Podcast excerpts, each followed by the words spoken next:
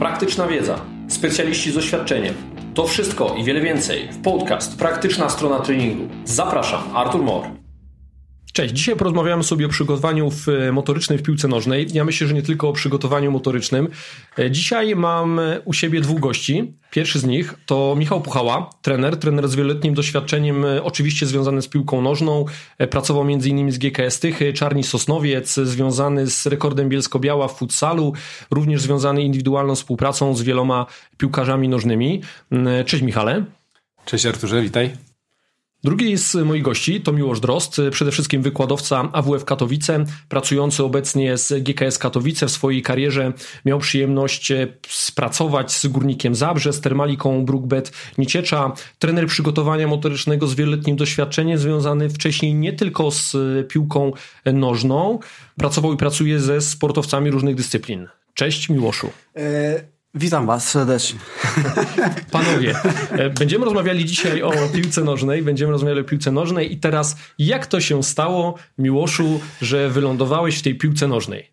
Niestety bądź stety przez... Jak już mówisz od niestety, to się dobrze zapowiada tak, ten podcast. Tak, tak, Dobrze, no wyjdzie prawda na jaw cała. No, próbowałem e, swoich sił jako kandydat na piłkarza w piłce nożnej przez wiele lat no niestety moja kariera potoczyła się tak nie inaczej. Skończyłem w wieku juniorskim. Następnie zacząłem uczęszczać na Akademię Wychowania Fizycznego. Tam bardzo mocno zafascynowałem się szerokim aspektem związanym z przygotowaniem motorycznym, nie tylko jako piłka nożna, ale jako inne twory typu sporty walki, lekkoatletyka itd., tak itd. Z jakimś czasem zaczęły się do mnie pojawiać indywidualne osoby borykające się z różnego rodzaju problemami, tudzież e, kontuzjami o różnym spektrum działania. Ja w swojej osobie zacząłem się nimi zajmować. To jakoś dostało się, dostało się to do środowiska e, piłkarskiego. No i po jakimś czasie zaczęły się do mnie odzywać e, różnego rodzaju zespoły od poziomu ekstraklasy po drugi poziom rozgrywkowy w Polsce. No i tak na chwilę obecną moja praca na dzień dzisiejszy w GKS-ie Katowice wygląda. Okej, okay, dobra. E, Michale, jak wyglądała Twoja historia, Twoja przygoda z piłką nożną? Nie bardzo naturalnie. Mm, była grupka chłopaków, którzy chciała coś więcej robić niż siedzieć tylko na e, krześle.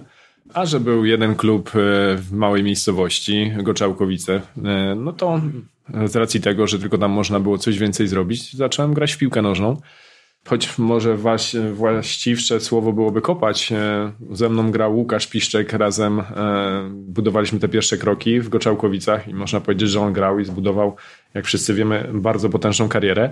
No i zakochałem się w tej piłce i jestem w niej po dzień dzisiejszy. E, moja przygoda, bo tak ją nazwę jeszcze jako zawodnika, wciąż jeszcze trwa, co mnie cieszy że mogę na tyle siebie rozumieć, że mogę uczęszczać jeszcze treningowo i meczowo. E, w tym życiu piłkarskim, ale coraz bardziej już idziemy w stronę typowo trenerskiej. Okej, okay, dobra, czyli wiemy, jaka jest wasza historia. A teraz powiedzcie mi, czy to przygotowanie motoryczne, w którym wy się paracie w piłce nożnej, ono w Polsce tak naprawdę istnieje? Ono jest, ono jest na szerszą skalę, czy tak po prostu tylko sobie indywidualnie pracujecie, czy w pojedynczych klubach? Myślę, ono występuje z racji tego, że, że e, ten trend, który oczywiście nie u nas e, powstał poza granicami kraju, e, rozbudowywania tych sztabów trenerskich, coraz większej specjalizacji tych sztabów, do nas też dotarł, a między innymi jednym z kierunków było właśnie przygotowanie motoryczne. Aczkolwiek ja wyrażę taki termin, że u nas to wygląda jak taki survival wyspowy bitka dwóch słów, e, ale o co mi chodzi? O to, że każdy trener mówi jako ja i tam, gdzie się pojawia, jeżeli ma fajny pomysł, fajną wiedzę i e, dobrze to realizuje, buduje się coś naprawdę dobrego, a buduje się dość szybko, bo jeżeli jest, e, nic nie ma, to łatwo coś zbudować, co jest zauważalne. Ale niestety, jeżeli ten trener się kończy, to jego efekty też się wygaszają, nie ma kontynuacji. Nawet Łukasz Piwkowski, który z tobą tutaj podcastował się, można tak nazwać tak. wcześniej, E, mówił e, właśnie w takiej intonacji pierwszej osoby, jako ja. Też nie mówił, że działa w ramach jakiegoś systemu, jakiejś organizacji, która mogłaby mocno sprzyjać rozbudowaniu pojęcia przygotowania motoryczne e, w piłce. Więc myślę, że to jest właśnie bardziej takie stylu renegat, trener, niż tak naprawdę trener, który jest podpięty pod jakąś działalność, która się mocno rozwija. Miłoszu, Twoim zdaniem to przygotowanie motoryczne istnieje czy nie? W mojej tutaj ocenie Powinienem powiedzieć w sposób lakoniczny, tak, istnieje, jednakże... No robisz to w końcu, nie? tak, robię to, ale rzeczywiście mm, tutaj ten problem jest bardzo, bardzo złożony i, i teraz y, ja będę argumentował tutaj moje przekonanie w tym wszystkim, że bardzo mocno tutaj, jak Michał powiedział, jest to praca zespołowa, wielu osób i, i tak naprawdę główną rolę w tym wszystkim odgrywa pierwszy trener i jest wiele szkół przygotowania motorycznego w piłce nożnej. Każdy z nas ma inne podejście do poszczególnych aspektów. Różnimy się, tak? Nikt nie jest z nas ujednolicony, bo nie ma zbyt wiele materiałów, które by opisywały, jak działać w poszczególnych etapach związanych stricte z piłką nożną. Mówimy o tym szerokim spe spektrum, jakim jest przygotowanie motoryczne. Nie ma tego i tak naprawdę my możemy posiadać ogromną wiedzę, zasób umiejętności, formy przekazu tych umiejętności w implikacje praktyczne, jednakże jeżeli nie będziemy mieli pełnego zaufania e, tutaj od pierwszego trenera i całego sztabu, że to, co robimy, ma swoje odzwierciedlenie w warunkach rywalizacji sportowej, które będzie się przejawiało lepszą ekonomiką wykonywania czynności ruchowej, efektywnością, dłuższym bieganiem na większych intensywnościach, to nie będziemy tego w stanie po prostu zrealizować, jeżeli tym zaufaniem nie będziemy obdarzeni. I to jest tak naprawdę ogromna współpraca całego sztabu, całego sztabu, począwszy od lekarza, poszczególnych trenerów, e, fizjoterapeutów i skończywszy na pierwszej, e, na osobie tutaj pierwszego trenera, który on wyraża zgodę na implikowanie poszczególnych zadań motorycznych w jednostkach treningowych. I trenerzy wyrażają zgodę? Moi tak. Okej, okay, no to masz y, chyba pewien przywilej. E, Michale, ty się spotkałeś e, ze słowami tak, czy raczej ze słowami nie, albo po co to? To jest temat złożony, o może w ten sposób. I, I, jest podobny do tego, co powiedziałem wcześniej. E, trenerzy też działają instynktownie i w formie własnego doświadczenia. I to jest ten problem, bo nie ma gdzieś odgórnie od strony, myślę, Głównego Związku PZPN-owskiego czy E, przerzucany na te wojewódzkie, w naszym przypadku Śląskiego Związku Piłki Nożnej, prowadzonego jakiegoś kierunku, systemu, analizy, nazwijmy tak, chcemy tego, co e, dzieje się w aspekcie przygotowania motorycznego zawodnika. Z tego co wiem, akurat tutaj e, Śląski Związek Piłki Nożnej ale on nie jest od tego, to jest fakt. E, monitoruje tylko zawodników chyba rankingowych, e, gdzie raz na rok czy dwa razy na rok są e, prowadzone badania właśnie odnośnie przygotowania motorycznego zawodnika, ale ta informacja idzie do klubu. I to klub ma się tym zająć, a często się to nie dzieje i, i, i tu jest ten problem. A WF-y, hmm, no różna i, i, i, też ciekawa sprawa. Ja mogę się odnieść do trzech. Mam przyjemność znać i, i współpracować z profesorem Janem Chmurą, i AWF wrocławski jest mocno związany się z Śląskiem Wrocław i tam ta współpraca rzeczywiście istnieje. E, mocny kierunek studiów przygotowania motorycznego, co już jest zmienną dużą, bo tego też wcześniej nie było, więc e, i na rybek będzie podejrzewam e, dość fajny ku temu, żeby ten temat w Polsce rozwijać. No to oni współpracują ze Śląskiem Wrocław, AWF katowicki chyba współpracuje z GKS-em Katowice. Tak, e, tak mi się wydaje. No a Krokowski, z tego co wiem, no, no nie, nie współpracuje z nikim. Jedynie przeprowadzają chyba jakieś badania e, tylko pod kątem przygotowania zawodników do sezonu, ale jako tako współpracy nie ma. Więc e, no jest tego mało, żeby cokolwiek można nazwać działaniem systemowym. E, my musimy też pamiętać o tym, iż te kluby i też my podpisując jakiegoś pewnego rodzaju kontrakt, jesteśmy objęci klauzulą poufności i siłą rzeczy też nie możemy się dzielić. Nawet tutaj na poziomie jako wykładowca pewnego rodzaju tutaj aspektami związanymi z takim bardzo, bardzo, bardziej dokładnym aspektem, w jaki sposób co budujemy, jak kształtujemy. Możemy tylko mówić troszeczkę bardziej ogólnikowo, możemy się odnosić do pewnego no. aspektów, ale nie możemy mówić konkretów, bo jesteśmy objęci klauzulą poufności. Ja nie mogę pokazać studentom pewnego rodzaju metod, które ja robiłem, jak do tego doszedłem, jakie były wyniki. Nie mhm. mogę tego pokazać, bo jest to objęte po prostu klauzulą no, poufności. No, wiesz co, ja to rozumiem, ale motyw mojego pytania był taki. Na całym świecie wiemy, że rola przygotowania motorycznego jest ogromna, nie? Ta rola zawsze będzie miała dwa najważniejsze, dwie najważniejsze składowe. Pierwsza rzecz rolą przygotowania motorycznego jest zapobieganie kontuzjom, tak. nie? Ja tu tylko przytoczę jedną rzecz, którą, nie wiem czy ty pamiętasz, że to powiedziałeś, ale powiedziałeś na konferencji AWF ostatniej Siła i Moc, chyba to powiedzieć publicznie na, w ramach swojego wykładu albo do mnie w kuluarach, powiedziałeś, że przez ostatni sezon z GKS-em chyba tylko miałeś jeden przypadek, gdzie e, ktoś złapał kontuzję, gdzie był na ławce przez 7 dni, jakąś taką e, trochę poważniejszą. Coś takiego było. E, generalnie, że, coś, że ta ilość tych urazów spadła za czasu twojej kadencji.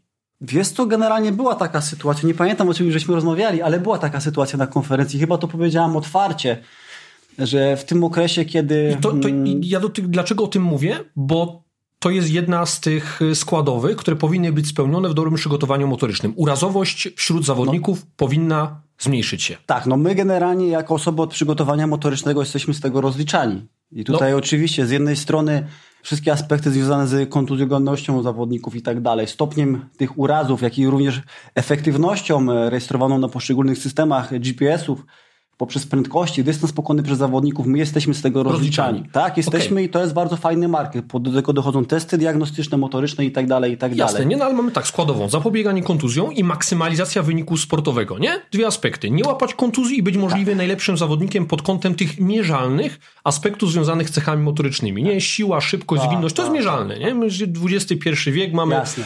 dostęp do wielu testów. No i teraz wiemy, że przygotowanie motoryczne jest w tym najlepszym, co może być. Nie ma takich suplementów, nie ma takich jakichś zabiegów fizykalnych, które zabezpieczą nasz aparat ruchu przed mm. kontuzjami lepiej niż dobre przygotowanie motoryczne z zastawieniem na odpowiedni trening siłowy. Koniec, kropka, mm. nie? Przytaczałem wielokrotnie w moich podcastach wartości liczbowe, które miały to potwierdzić oraz badania. I tak jest. A ja słyszę dzisiaj po pierwsze, że nie ma systemu, bo ktoś poddaje wątpliwość, czy aby to jest dobre, że jakiś trener się nad tym zastanawia. Ty Miłoszu mówisz, e, że, że no czasami w, tym, w tej całej grupie ludzi, w tym całym zarządzie, który tą drużyną operuje, oni czasami stawiają wątpliwość, czy to jest aby e, potrzebne. E, ty Michale mówisz to samo, mówi, kurde, żyjemy w XXI wieku, nie? Jest coś takiego jak stringent conditioning, jest popularyzowany na całym świecie, nie? Wiemy co robi, jest kupa publikacji, a w Polsce w piłce nożnej przygotowanie motoryczne cały czas to jest takie błądzenie po omacku we mgle. Dlaczego? Komuś to nie pasuje, żeby ci zawodnicy łapali mniej kontuzji, czy byli lepsi, bo to jest irracjonalne. I potem dochodzi do takich absurdów, że zawodnicy zaczynają czy pracować indywidualnie, czy są jakieś ograniczenia. To jest. E, Westchnąłeś. Mhm. Dziękuję. To nie jest łatwe i tu trzeba poszukać e, naprawdę głęboko, pochodząc już nawet od natury, jaką mamy jako Polacy, po trochu gdzie często nie potrafimy dojść e, do porozumienia i to nie tylko w sprawie przygotowania motorycznego, ale najprostszej, najbardziej błahej, bo ja chcę mieć rację i nikt więcej. Jest to gdzieś e, pokazywane, myślę, tuż też również u nas w piłce nożnej, a może właśnie głównie u nas w piłce nożnej. Problem też leży w naturze samej struktury naszej ligi ekstraklasy, trochę niższych szczebli. Popatrzmy na trenerów. Oni jeszcze dwa lata temu, z tego co pamiętam, średni czas pracy trenera pierwszego to 169 dni w ekstraklasie, rok temu 144. Czyli to, tyle, po, tyle pracuje. Imiona i nazwiska Tyle pracuje. I on, on wchodząc do klubu ma nie założenie, zbuduj mi coś fajnego, jak prezes mówi, coś, co będzie nam działało przez lata, może będzie przynosiło fajny profit ze sprzedaży zawodników, których wyszkolimy. Umówmy się, Miłosz, myślę też przytoczy tutaj e, swoje przykłady, ale na pewno się ze mną zgodzi, że nie wygląda to w ten sposób, tylko masz za wszelką cenę zbudować trzy punkty, a przy okazji, a właściwie przede wszystkim są e, realizowane działania, które niekoniecznie z piłką nożną mają tutaj e, do czynienia, powinny mieć. O może w ten sposób. Są działania menedżerskie, są inne polityczne czy niepolityczne działania, które e, decydują, co się w danym klubie dzieje. I to jest smutne i to jest przykre. No ale patrząc właśnie na tych trenerów, popatrzmy tylko na XXI wiek. Z tego, co też pamiętam, jedynym trenerem, który popracował powyżej e, trzech lat, chyba było 1250 dni, był Ryszard Wieczorek, jeszcze w Odrze chyba Wodzisław, e, lipiec 2001 do grudzień 2004. I to jest jedyny trener, który pracował powyżej 3 lata na szczeblu, na szczeblu centralnym. Powyżej, w okolicach 3 lat, po 2010 to chyba tylko Probierz i Nawałka e, w okolicy. Chyba nieustannie 10 lat chyba jest w Ekstraklasie. Tak, tylko, że mówię, że w jednym tak, tak, klubie, tak, że można coś zbudować, z czegoś można rozliczyć, coś można analizować. A jak my jesteśmy w klubie 2-3 miesiące, to mówmy się, u trenera e, przygotowanie motoryczne to jest deserek, dodatek, jest fajnie, ale no, próbuje podjąć jakieś działania, które pewnie i tak nie są skuteczne do tego, żeby tylko na, jak najdłużej się na stołku utrzymać żeby te trzy punkty było, co rodzi jeszcze jedną e, bardzo nieciekawą implikację dla przygotowania motorycznego, typowe e, podejście do tego mikrocyklu, czyli górka, wtorek, środa i spadamy, łapamy, łapiemy świeżość dla zawodników, którzy nie mają z czego tej świeżości łapać tak naprawdę, bo nie wypracowali sobie odpowiednich pułapów różnych predyspozycji motorycznych.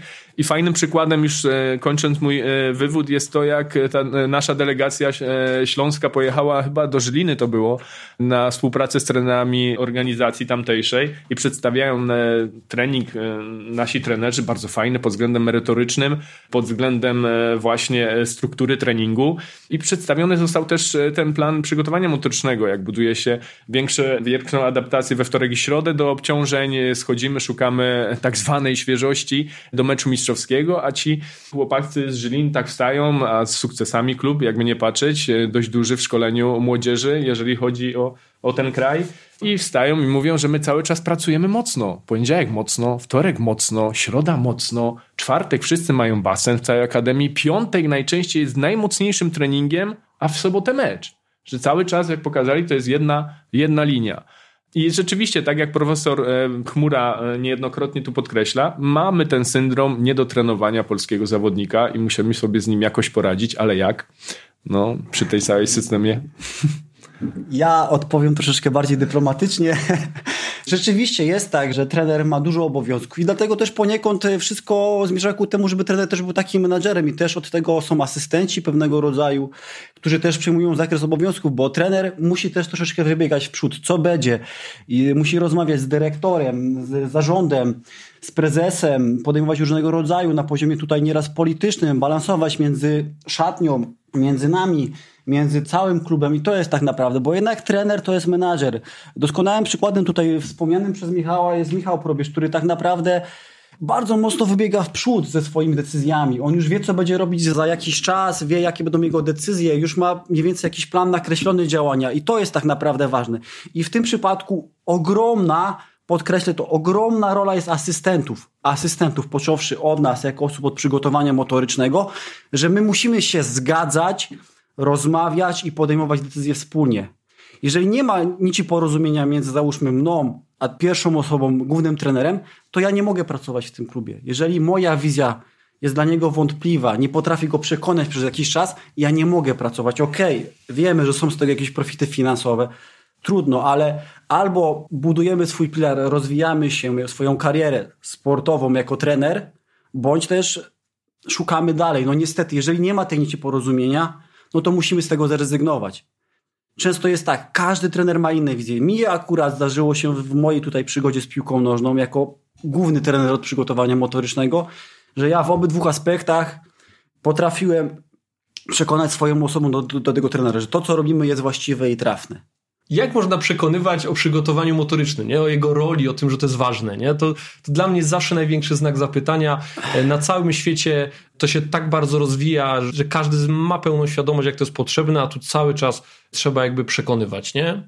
E, no to, to jest dla mnie zaskakujące, że tak wyglądają te polskie realia. Dla ciebie, Arturze, jest zaskakujące, ale czysta empiria pokazuje, że naprawdę już chyba pora dzwonić na alarm i czerwona lampka się zapaliła. Mówiłem ci to chyba na naszym wspólnym wykładzie w Tychach, jaką tendencję zauważyłem. Można z nią polemizować lub nie, ale popatrzeć, jak obecne ostatnie sezony wyglądają w polskiej ekstraklasie.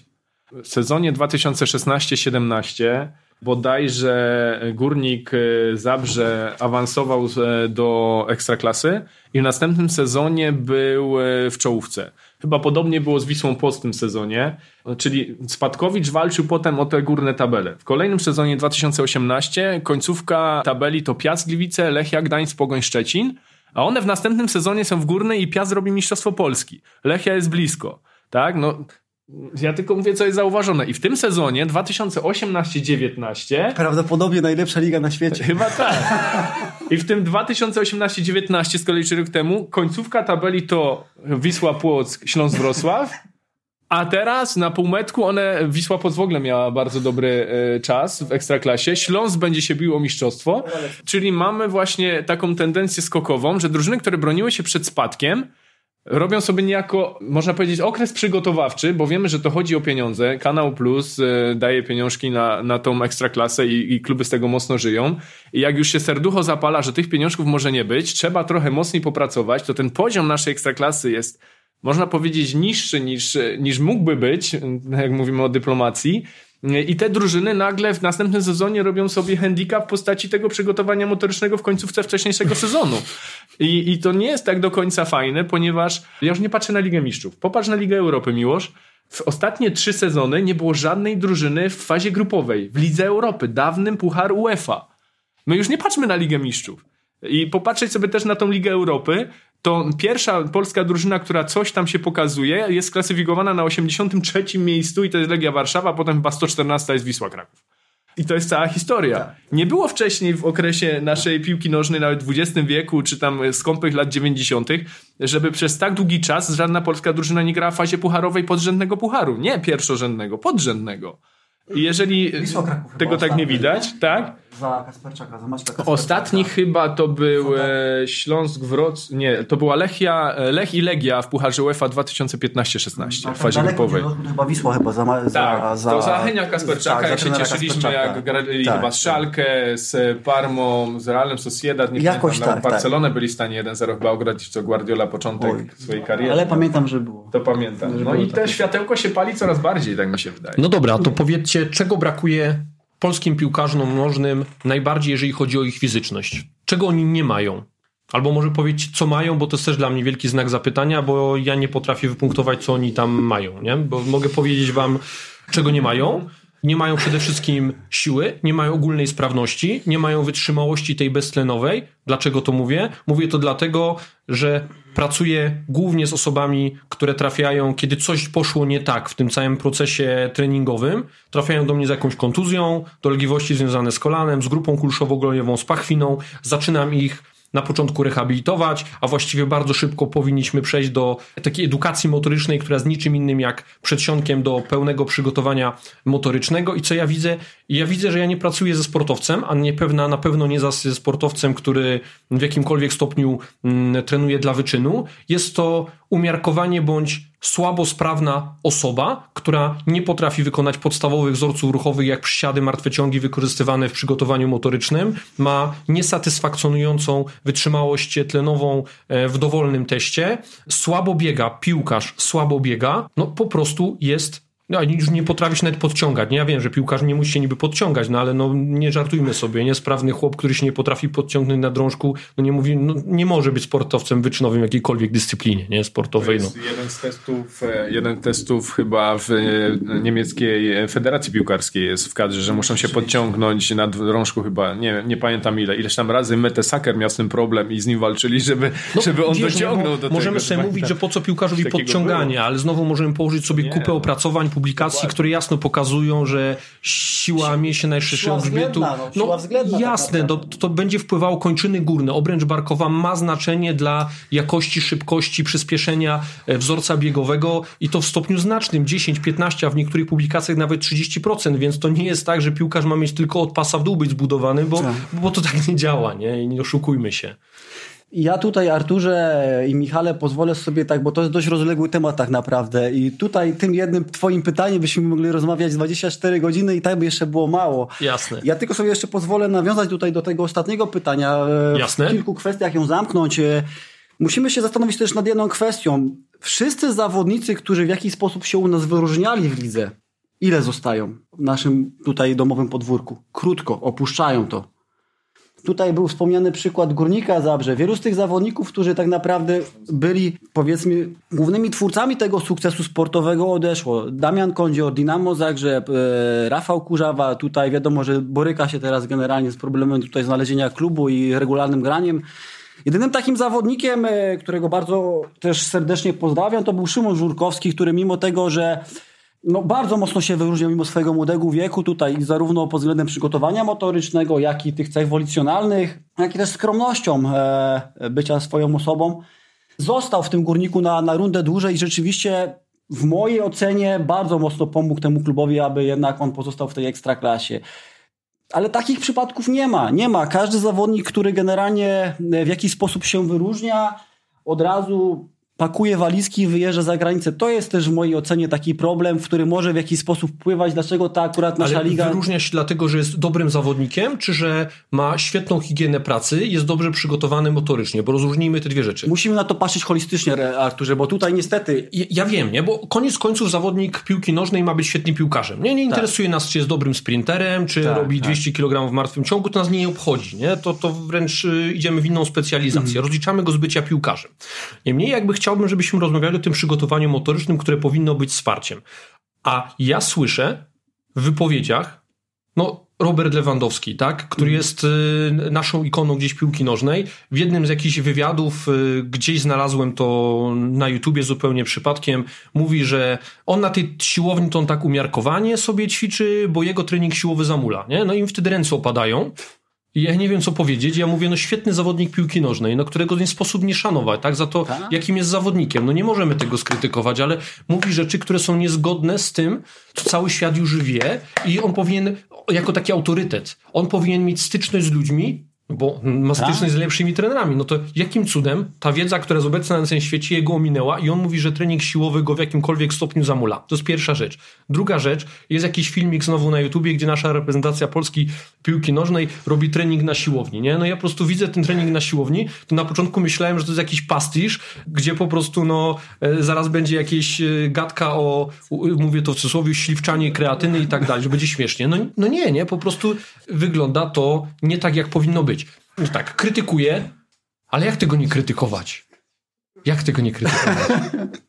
Jak tego nie krytykować, powiedzcie mi. E, Jejku. I czy ten trening siłowy zamula, czy nie? No? Tutaj Artur ciężkie, ciężkie, ciężkie naboje. Ciężkie były, działa? Tak, ciężkie działa tak, po powyciągał i to takim chyba przeciwpancernym od razu uderzył, bo mocno. No, złagodźcie temat, nie? Jasne, złagodźcie Tak, temat, tak, natomiast no, jest wypowiedź, jest w internecie, jest ona nieprawdziwa, trzeba powiedzieć. Wynika nie z tego, że ktoś powiedział no, bzdury, bo, bo, bo chciał powiedzieć, na niekorzyść, po prostu wynika z jakiejś tam niewiedzy. A jak może zawodnik mieć taką niewiedzę, skoro spotyka się z najlepszymi trenerami? Pytanie, jakim on trening siły mięśniowej? Treningów siły mięśniowej jest wiele, one się dzielą na jakieś tutaj aspekty i teraz on mówi, że trening siły mięśniowej go zamula z tego, co tutaj przecytowałeś. Nie wiemy, jaki to był trening siły mięśniowej. Może ten trening, który on na przykład w tym etapie robi, był dla niego Nieadekwatny do tych nieadekwatny, potrzeb, bo może, był no. bodźcem, dlatego my tego też nie wiemy. No trening No dobra, siły no. mięśniowej, no to y, on też nie był w Tak, stanie nie tego wiemy jaki to określić. był trening, nie wiemy kiedy był. No dobra, no, No, no, to ale... też jest kwestia, że my jako trenerzy musimy też dokształcać swoich zawodników, żeby wiedział, że trening mocy mięśniowej to jest to i to, że trening mocy mięśniowej nie jest samo to trening pod kątem hipertrofii mięśniowej, także no też musimy w jakiś sposób docierać do zawodników, bo zawodnik też y, wraz z dorastaniem rozwija się nie tylko No dobra, generalnie. może brakowało tem edukacji. Dobra, no to podsumujmy sobie faktycznie, czyli powiedziałeś, rolą trenera przygotowania motorycznego jest również edukowanie zawodnika. Tak, tak. Dokładnie, Okej, no bo no. Wielu, wielu z tych zawodników e, kończąc karierę potem kontynuuje swoją przygodę z piłką nożną tutaj w postaci trenerów i to, co wyciągną przeciągu swojej całej kariery piłkarskiej, począwszy od e, młodych trampkarzy, po juniorów i tak dalej, i tak dalej, kończąc na piłce seniorskiej, też w jakiś sposób ich kształtuje i warunkuje to, jak oni będą postrzegali piłkę nożną. Bo pracował z tym, z tym, z tym i z tym i ta osoba w jakiś sposób go, go kształtowała. Okej, z jednej osoby wyciągał dobre rzeczy, z drugiej osoby złe rzeczy. Ale on teraz musi w sposób konstruktywny to wszystko podsumować i złożyć w jedną całość. I to jest tak naprawdę kluczowe. Tutaj mówię, no, no ktoś mówi, że trening siły mięśniowej go zamula. Nie wiemy, jaki to jest. Nie wiemy, co on robił. Czy on był 20, dobra, czy on był jak- 48 godzin po meczu i nagle ktoś mu kazał robić nie wiem, ciężką siłę. No nie wiemy. No dobra, ale powiedzmy sobie jasno, bo teraz słuchają tego, podejrzewam, też będą słuchali tego jacyś e, piłkarze, nie na różnym poziomie Tak, tak. swojej kariery zawodowej i powiedzmy sobie raz, e, a dobrze, trening siły jest czymś, co każdy sportowiec w każdej dyscyplinie miał, powinien mieć obecne w swoim treningu przygotowania motorycznego. Na wszystko jest czas i miejsce, natomiast z wszystkich cech motorycznych to właśnie siła jest najważniejsza. Nie? Tak. I, i zamknijmy ten temat. Ja tylko powiem jeszcze Arturze, że generalnie siła mięśniowa to jest najmniej rozwinięty aspekt w, as- w, w dyscyplinie jako jest piłka nożna. To jest najmniej. I tu jest problem. Najmniej. Najmniej ludzi wie o tym. Najwięcej ludzi boi się to robić, w ogóle implikować w jednostkach treningowych. Nie wiedzą, co mają robić na siłowni. Nie wiedzą. Tu jest problem. Tu jest główny problem. Mała znajomość szeroko pojętej siły, już nie dzieląc ją tak naprawdę. Jak ją budujemy, co kształtujemy, kiedy dajemy co. Okres przygotowawczy, pierwsza, ekstraklasa, zupełnie inny. Jak budujemy, co dajemy, kiedy dajemy, kiedy na przykład jest przerwa na kadrę polską narodowa. Co dajemy w tych dwóch tygodniach? Nie wiemy. Dużo ludzi o tym tak naprawdę nie wie. To jest najmniej, powiedzmy tak, rozwinięty aspekt z tego przygotowania motorycznego w piłce nożnej. W moim odczuciu siła mięśniowa. W moim Bo, jest dokładnie to samo. Boją się, boją się, bo tego nie znają. Nie znają tego po prostu. Oni biegali, kiedyś się biegało, góry i tak dalej, i tak dalej. Okej, okay, teraz też troszeczkę te podejście się już zmienia mimo wszystko. Też nie możemy być aż tak bardzo mocno krytyczni. E, zmienia się to podejście, ale mówię, musimy jednak e, tutaj mieć na uwadze to, że w zupełności się tutaj z Tobą zgodzę. Michał, myślę, że też w zupełności się z Tobą zgodzi, że ten aspekt przygotowania motorycznego, szczególnie w ujęciu tej siły mięśniowej, o której tak bardzo mocno tutaj mówimy, jest najbardziej zaniedbany. Boją się, po prostu wielu trenerów boi się go implikować w jakiś sposób. Tutaj szybciutko się odniosę do słów Miłosza, w których oczywiście zgadzam się w 100%, ale e, wracamy do punktu wyjścia.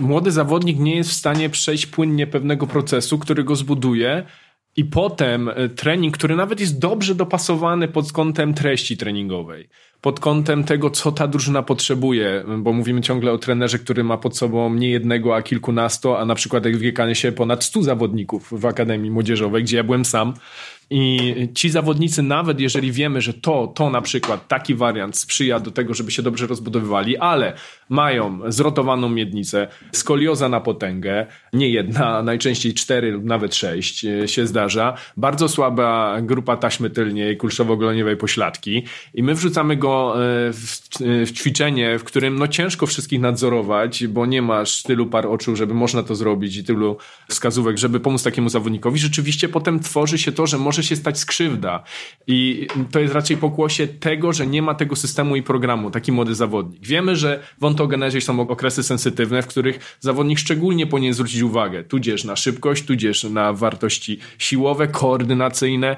Bardzo ważnym tematem jest, czy zawodnik jest akcelerantem, czy retardantem w tym wypadku, bo dzieciaki w jednym roczniku mogą się 3 lata, nawet 4 od siebie różnić. I teraz ten proces jest mocno w potyle, zaniedbany i potem, tak jak nawet Łukasz mówił, czy Robert, y, że miał zawodnika 23 lata chyba z kadry y, Polski, czy z piłki ręcznej w każdym razie, że po raz pierwszy stanął na rękach w wieku 23 lat. E, ja mając zawodnika, który, e, z którym nadal współpracuję, kapitalny gość, który w zeszłym, e, pod koniec zeszłego roku podpisał kontrakt zagraniczny i on po raz pierwszy ze mną też również zrobił stanie na rękach i przewroty różnego typu ta sprawność ogólna, ona w ogóle nie była przerobiona. Nie mówiąc, że system edukacji szkolnej nam w ogóle nie pomaga, bo wiemy, jak wyglądają lekcje WF-u w tym no, momencie. No, no właśnie. I, I, kończąc jeszcze tylko i Patry, bo już bym powiedział, i ten zawodnik, który, który, który już gra za granicą. Fajne hasło mi y, powiedział nie tak dawno, y, że trenerze, dla mnie profesjonalista to jest ktoś taki, że ja do trenera przychodzę i ja motywuję trenera. A jeżeli trener musiałby mnie motywować, to znaczy, że ja profesjonalistą nie jestem.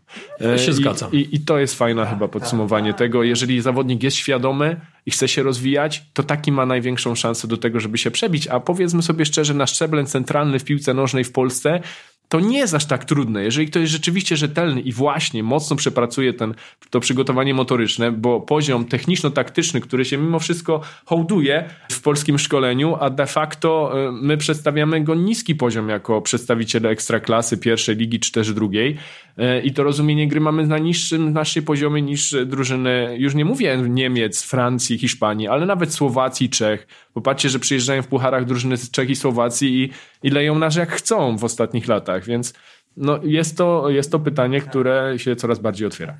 No ja mogę powiedzieć jeszcze jedną rzecz. Te takie niechlujstwo w, i kultywowanie niefajnych rzeczy w tej piłce nożnej od najmłodszych lat, to ja pamiętam jeszcze ze swojego rocznika od czasu Grałeś WF-u. piłkę? Na, na WF-ie, krótko. A jakaś kariera kazali. była? Ja się, ja się wypytam, ja się wypytam. A Żadna. Żadna.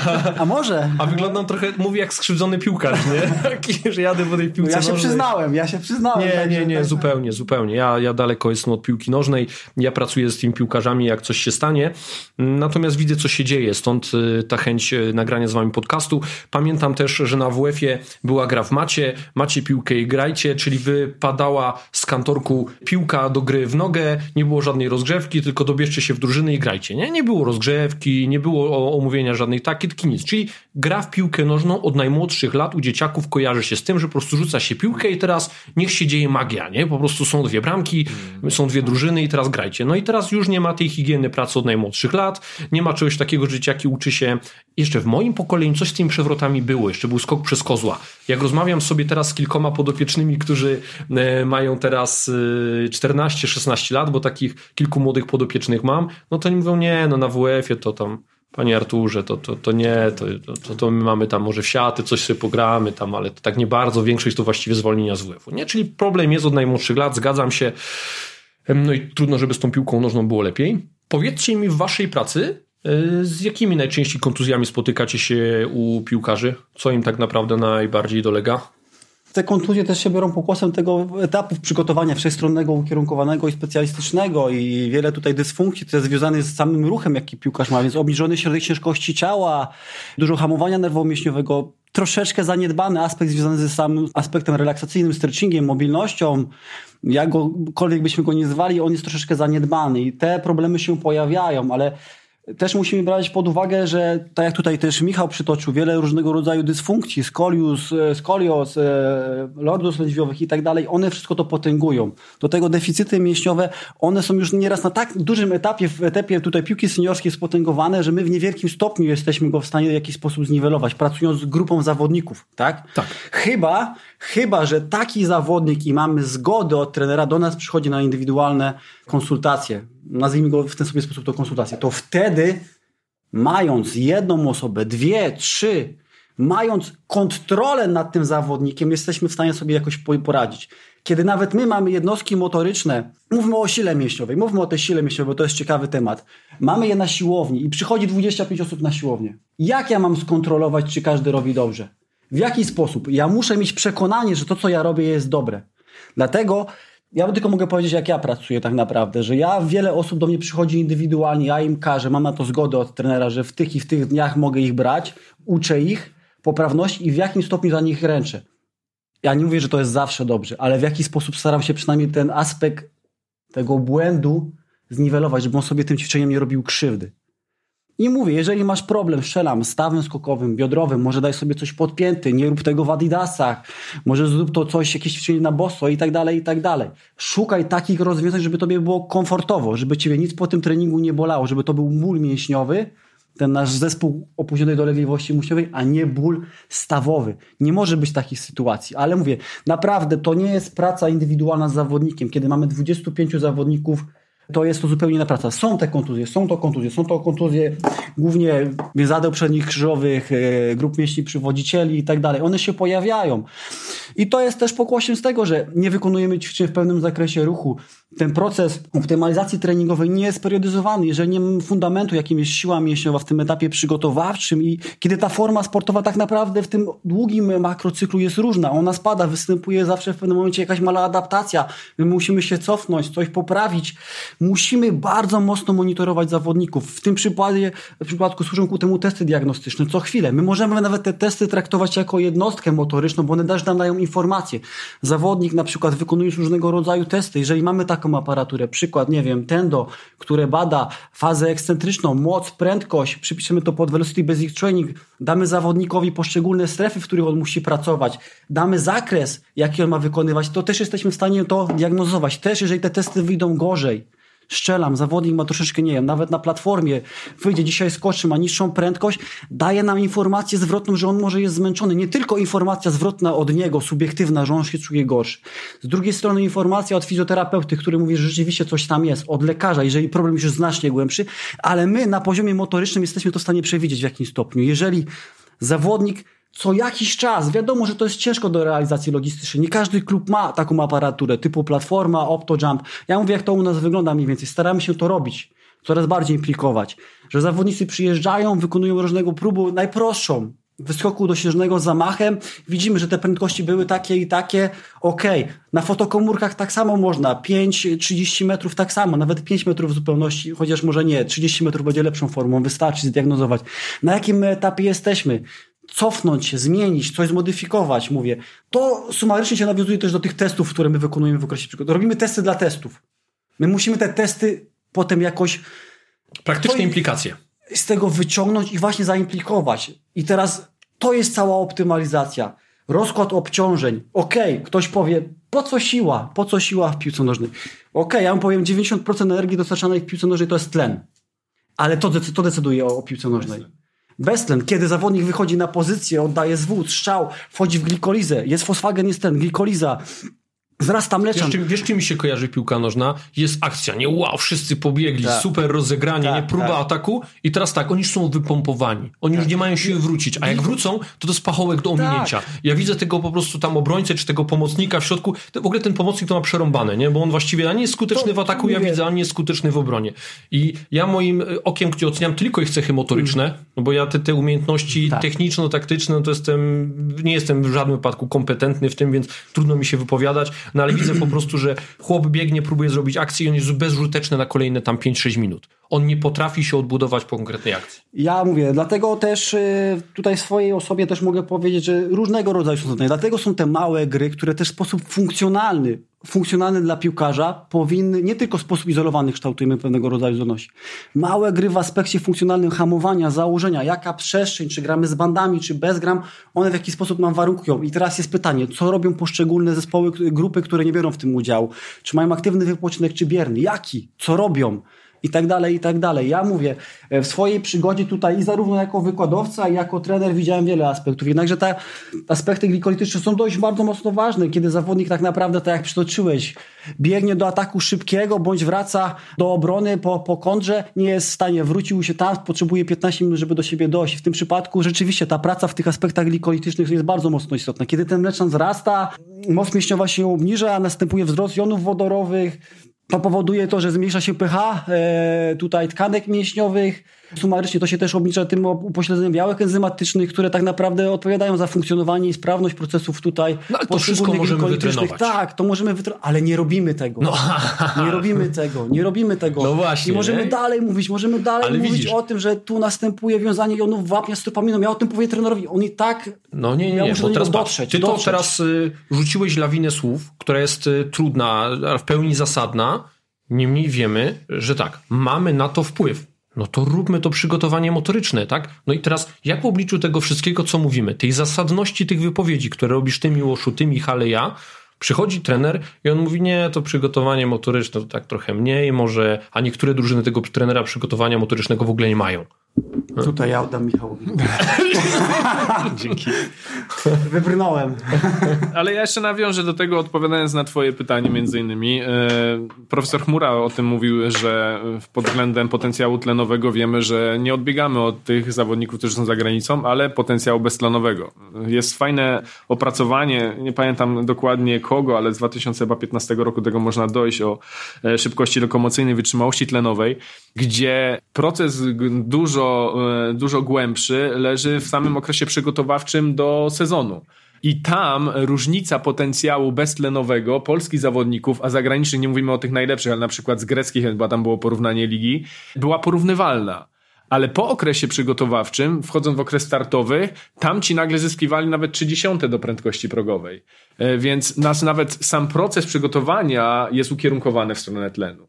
Całkowicie. Jak podsta- stara, e, stara piramida przygotowania. E, ja jeszcze pamiętam 10 lat temu na spotkaniu młodych trenerów, które organizował e, Robert Guralczyk między innymi. Już wtedy mówiłem i przedstawiałem pewien proces odwróconej piramidzie przygotowania Metiego.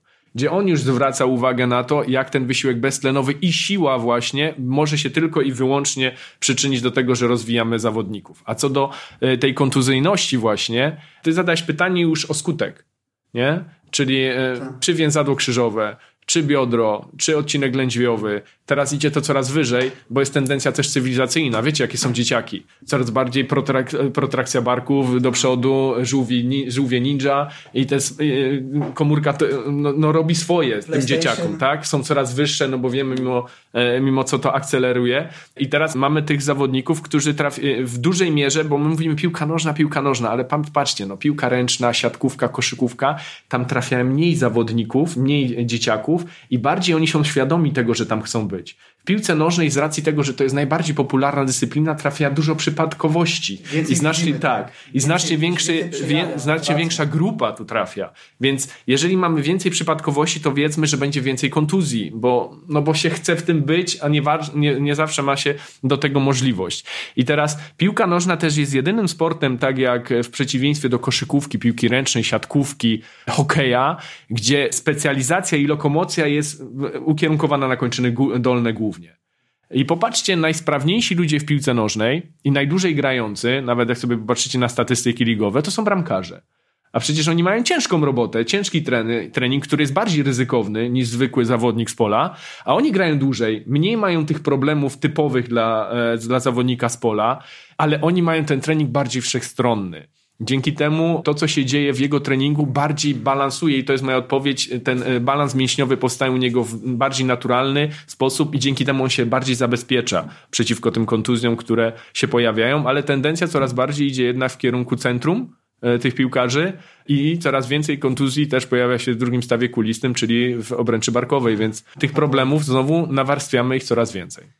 No mówię, no to, to jest y, tutaj tak jak w zupełności znowu się zgodzę i generalnie dzisiaj jesteśmy wszyscy zgodni. No bo wiesz, bo my mówimy Jedna- o rzeczach, które dla nas są oczywiste. Tak, nie? tak, I tak, tak, Ja tak, tak, przebywam tak. w tym środowisku trenerów i wszyscy wszystko wiedzą, ale potem idziesz na to, na to większe pole, na te wszystkie struktury tej piłki nożnej i nagle się okazuje, że oni już nie tyle, co nie wiedzą tego, no bo wy im to wszystko mówicie, nie tylko tacy, nie tylko wy, tak, tylko wielu innych mówi i na różnego rodzaju konferencjach im się to mówi, artykuły do nich docierają, a oni tak jakoś... To jest też trochę jednak mimo wszystko ten stres początkowy, co mówiliśmy, że ten trener jest chwilę, on ma pewną świadomość tego procesu, że Tak. nie na wszystko ma wpływ w tym klubie, że niektóre osoby nie pasują w pewnym klubie tylko dlatego, że politycznie nie odpowiadają e, właściwym osobom. I, I te wszystkie poszczególne implikacje, które tu mówimy, powoduje to, że ten trener nie myśli tak poważnie, bo myśli przede wszystkim o sobie w tym, w tym klubie. I to się potem odbija od drużyny. No, nie mówię, że to jest tendencja ogólna, ale myślę, że może być wiodąca. Ja tak tylko konstatując, e, pozwolę sobie dodać, iż e, tutaj rzeczywiście ta kwestia jest bardzo mocno złożona i nie możemy mówić tylko, że coś jest zależne od czegoś. To jest naprawdę bardzo szerokie spektrum tych wszystkich pojęć, które wpływają z jednej strony na, na stopień urazowości i to jest związane poniekąd e, z różnymi kwestiami, monitorowaniem tego, diagnozowaniem, współpracą. To jest naprawdę ogromny obszar, który łączy ze sobą dziedziny z anatomii, biochemii, biomechaniki, psycholog, e, cechy wolicjonalne, docierać z tymi zawodnikami, rozmawiać, czy z nimi nie rozmawiać, czy brać ich na indywidualne. Mamy wielu teraz trenerów mentalnych, którzy pojawiają się, pozdrawiam, Rafał Kubów i tak dalej, i tak dalej. Także tych osób mamy wiele. Teraz jest pytanie, bo ja, ja osobiście znam dużo osób ze sportu walki, kocham ten sport, uważam, że jest to kapitalny sport. Znam, znam wielu ludzi, którzy generalnie osiągnęli dość, dość wysoki poziom i też generalnie miałem przyjemność i pracuję z osobami, które gdzieś tam są topowi na, na arenie polskiej i międzynarodowej. Mówię, tamten aspekt y, tych cech wolicjonalnych... Tam się hamuje, nie? A tu musisz ich gonić. tak, jest, jest troszeczkę, ale nie zawsze, nie zawsze. Mówię, to jest kwestia, jak ty, mówimy o nas jako o trenerach przygotowania motorycznego, dotrzesz do zawodnika. Czy jesteś go w stanie przekonać swoją osobą. Ja nie będę mówił, podam przykład, nie będę mówił nazwy klubu. Klub X z ekstraklasy. Przyjechał jakiś trener i zawodnik naprawdę wybitny, który był na Mistrzostwach Świata, Europy. Mówi mi, zobacz jak ten trener od przygotowania motorycznego wygląda. Zobacz jak on wygląda i co my z nim będziemy robić. My też swoją osobą jesteśmy jakimś wzorem dla tych tutaj nawet już do, doświadczonych piłkarzy. Dużo większym jeszcze wzorem jesteśmy dla tych młodych. My musimy swoją osobą, swoim działaniem, swoim przekazem informacji dotrzeć do tych zawodników. Nieważne, czy to jest młoda osoba, czy to jest osoba w wieku seniorskim. Nawet jeżeli on zarabia potworne pieniądze, on musi być w stanie nam zaufać. Jeżeli on nam nie zaufa, nie ma takiej możliwości. Mimo tego, że wie, mimo że tego, że może mieć ogromny poziom, Jasne. ogromny poziom. Trudno się z tobą nie zgodzić, tym bardziej, że twoje słowa są dokładnie takie same, jak słowa zawodnika Roberta Skibińskiego, mm, naszego reprezentanta, reprezentanta w e, koszykówce, z którym też rozmawiałem razem z Łukaszem Piwskowskim. On powiedział to co ty, nie? Tylko od strony zawodnika. Czyli on kilka razy w swojej karierze spotkał się z trenerem przygotowania motorycznego, który przyszedł i który nie wzbudził w drużynie takiego zaufania, że oni nie czuli się bezpiecznie pod jego skrzydłami, nie chcieli, krótko mówiąc, po prostu z nim ćwiczyć, nie ufali mu, nie widzieli w tym sensu, nie? No, czyli ten art of coaching, nie? Tak, sztuka, tak, tak. Yy, sztuk, sztuka bycia trenerem, yy, musisz swoją osobą też potrafić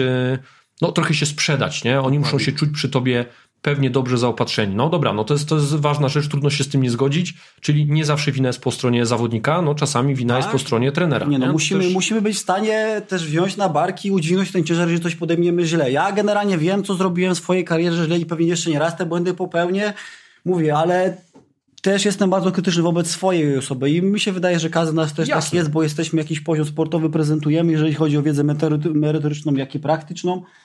I, I, musimy wziąć tą krytykę na siebie, bo, bo jest wiele kwestii, których można było zawsze zrobić lepiej. Zawsze jest coś do poprawy. Zawsze jest coś no, do poprawy. Cały proces treningu to zrównanie z nieskończoną ilością zmiennych. Nie? Tak, I każdy tak. może popełnić błąd. Każdy może być tą zmienną, która w jakimś stopniu gdzieś Ale zawiedzie. Zauważ też jedną rzecz, że mimo tego, że prezentujemy jakiś poziom, ja tutaj oczywiście najmniejszy z was wszystkich, to cały czas się rozwijamy. Ale jest najbardziej skromny. Cały, cały czas się rozwijamy, cały czas się rozwijamy, jeździmy na konferencje, nie tylko w formie prelekcji e, w naszej osobie, ale słuchamy, słuchamy, rozmawiamy.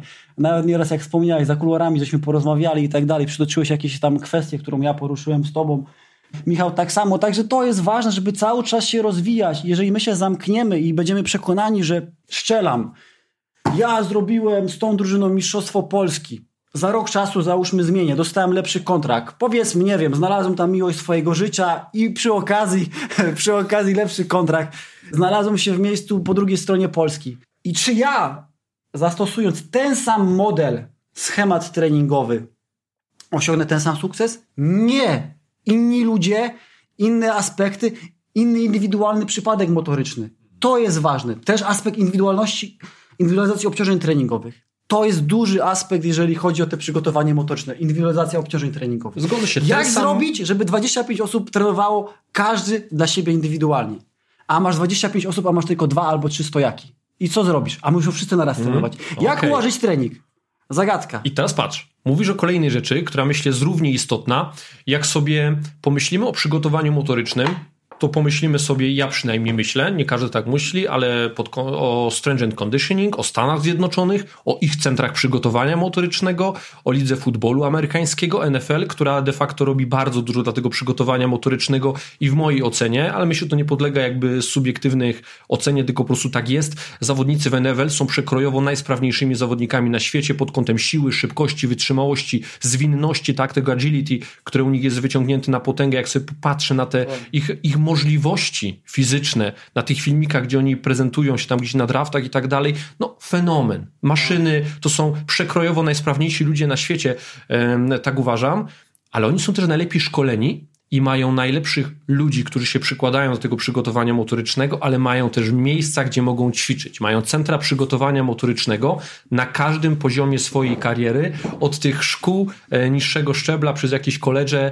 Te centra motoryczne nie wyglądają tak, że są dwa stojaki, na których możesz robić przysiady, tylko tam są ciągi podestów ciężarowych, jest sztuczna trawa, tartan, to jak to jest, że NFL, jasne, kupa pieniędzy, ale w piłce nożnej co, tych pieniędzy brakuje? No pewnie, że nie. To jak to jest, że centra przygotowania motorycznego w piłce hmm. nożnej, e, no, która nie ustępuje, myślę, e, możliwościami finansowymi względem ligi NFL, nie ma gdzie ćwiczyć na jakimś tam konkretnym poziomie, no bo mówisz, że są na przykład dwa stojaki gdzieś, nie?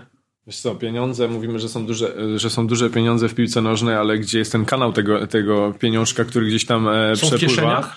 Myślę, że bardziej idziemy tutaj w garze i pensje zawodników, a nie w infrastrukturę e, czy ludzi związanych, e, e, jeżeli chodzi o, o, o kierowanie danym zespołem, danym klubem. Mocno się to rozwija, możesz, nie wiem czy Miłosz to też zauważa, mocna jest różnica między piłką seniorską a piłką młodzieżową często na młodzieżówkę skąpi się bardzo mocno pieniędzy do tego, żeby ją dofinansować i zbudować właśnie coś, dzięki temu ten zawodnik mógłby się dobrze rozwijać. Ja bym nie powiedział, że w piłce nożnej młodzieżowej jest dobrze, wręcz na odwrót, że ona jest też mocno niedofinansowana. Też mogę przytoczyć taki prosty przykład klubu X, gdzie klub X posiada drugą drużynę y, w niższym szczeblu rozgrywkowym, niecentralnym i w tym drużynie grają dwóch zawodników, którzy miesięcznie jeden kasował 12 tysięcy, drugi kasował 10 tysięcy. Czyli e, miesięcznie, będąc w podrzędnej lidze, kasowali prawie 25 tysięcy tylko za to, że komuś się widziało, żeby oni byli w tym klubie. A powiedzmy sobie, jakby dano 10 tysięcy z tego na młodzieżówkę co miesiąc, tylko po to, żeby ją doposażyć, jakby to centrum wyglądało, nie? a było dwóch zawodników, którzy de facto byli niechciani i jeszcze z tego klubu wyciągali pieniążki, których, które mogły być naprawdę dużo lepiej spożytkowane, a nie ukrywajmy, wrzucone zostały gdzieś tam w odmęty jakichś niefajnych rzeczy, można to nazwać po prostu bagnem, nie? W mhm. tym wypadku.